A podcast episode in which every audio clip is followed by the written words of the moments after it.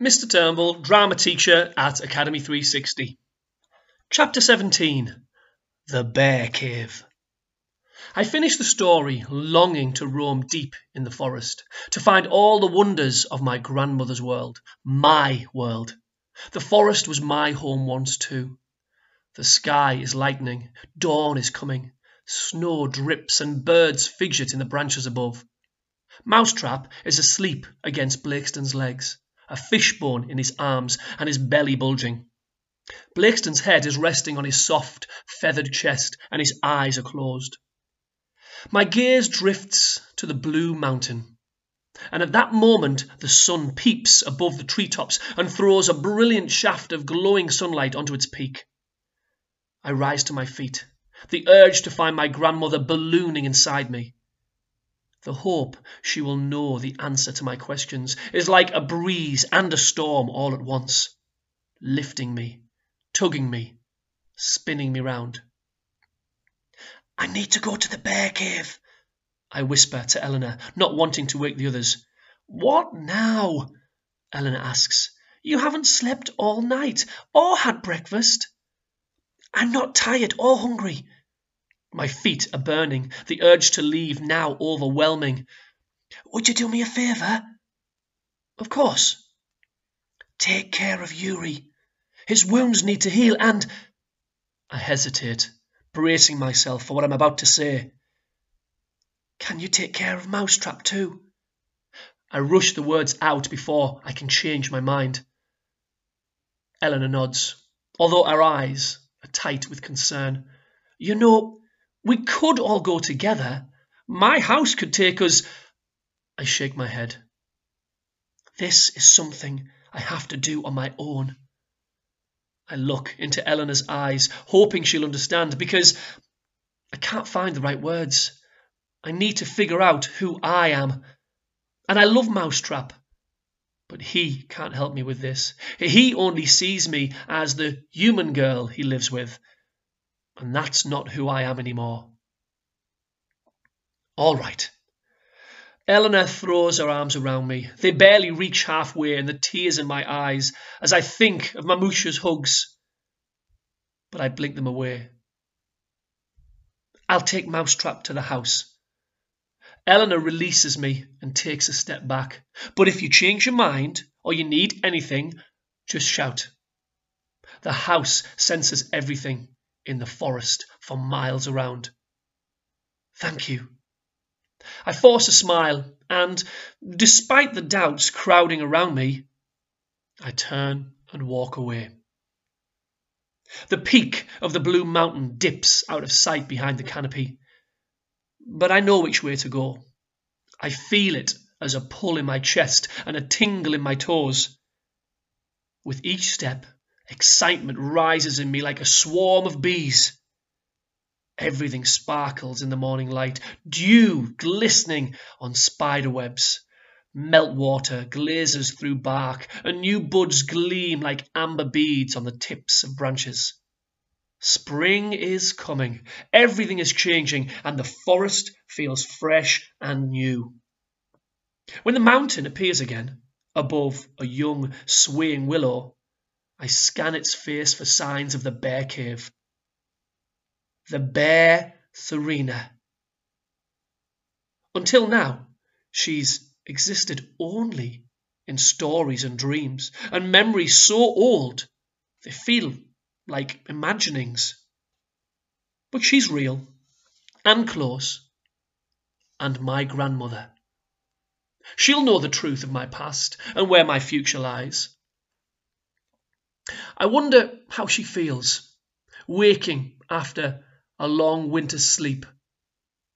Perhaps it's a nice feeling, like walking in the sun warmed bed.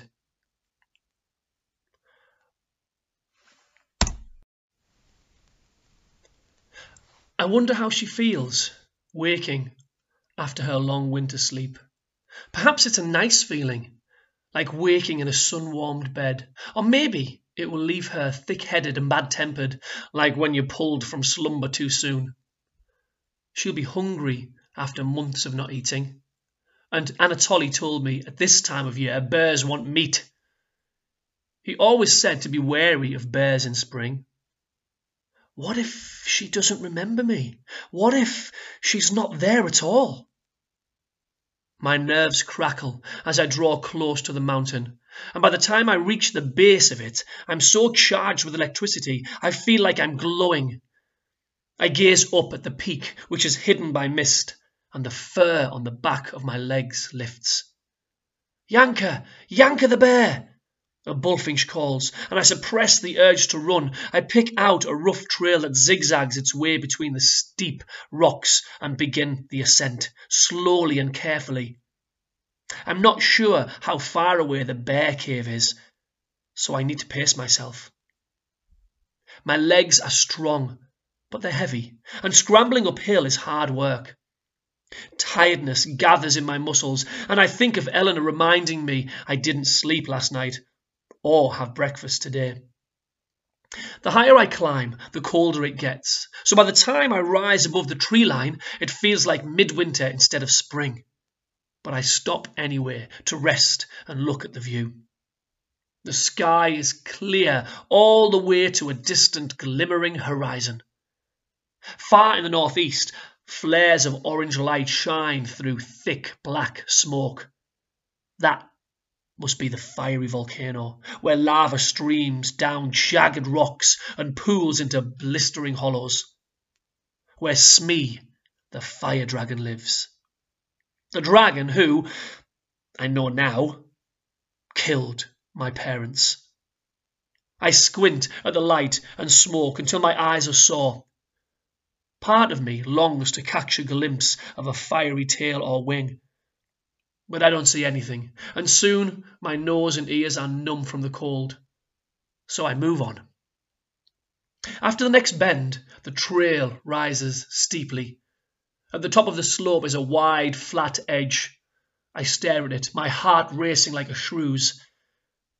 This place looks and smells familiar. A faint breeze drifts towards me, carrying the scents of earth and moss, berries and pine nuts. It's a smell I remember from long ago, and it makes me feel warm and safe. I creep to the top of the slope and peer over the ledge. The sight of the bear cave whips the breath from my mouth. I recognize the shape of its entrance, the arc of rock worn smooth by the bear Tsurena's movements, and the tree roots breaking through on one side, forcing cracks into the glossy stone. My feet carry me over the ledge. Then I stop, a few paces from the entrance, hands trembling. Hopes and fears swirling inside me. I hear the bear Serena's breath, a familiar, deep rumble. A pair of eyes flash in the darkness, and my heart stops. The bear Serena hoofs out a cloud. Her huge, heavy foot pounds onto the rock. Slowly she walks to me, out into the light, muscles rippling, every movement full of power and grace. Strength radiates from her, and a calm contentedness, as if she knows exactly who she is. And right now, in this moment, I want to be just like her. Questions die on my tongue. The bear Serena's long brown snout reaches out, her shiny black nose twitches as it sniffs the air between us. She grunts, a deep, peaceful greeting, then sits beside me. The massive mound of her body curves around my back, and I collapse against her.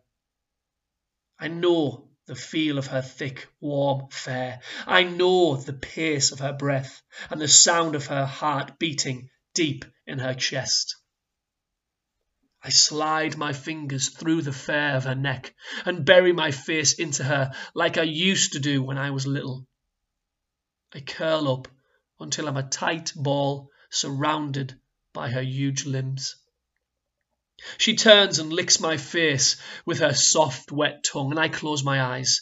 All the years that have passed since I was last here melt away until all that's left is a faint and distant memory of Mamushka in our house at the edge of the forest, far, far away, and this moment in which I finally feel like I belong. I'm not sure how long I doze. My coat digs into my shoulders, and I wrestle it off. I am hot and restless, all my clothes too tight. I lift the bear Serena's front paw and pull my jumper over my head. When I try to loosen the waistband of my skirt, it tears. It must have caught on something, but I'm more comfortable now, and I sink back into sleep. My eyelids open, and I squint against the light. The sun is low in the sky, and the shadows long. My fur is damp with dew. I yawn, and a shuddering growl reverberates through my chest and skull. My whole body feels wrong. My head is heavy, so heavy, and my mouth sticky, my lips loose. There's a cooler patch on my back, where I was leaning against the bear Serena, but she's gone now. I turn to look for her, and my body moves strangely. It's cumbersome and too low to the ground. I try to push myself up, but I can't do it. I stare at my hands. Each heartbeat a booming explosion in my chest. My hands are paws, like my feet huge and round, with long dark claws. My arms, my chest, my whole body is covered with fat and fur. The weight of my shoulders is a log on my back. I lift a paw to my face, but can't bring myself to touch the two together. I already know what I look like. I'm a bear.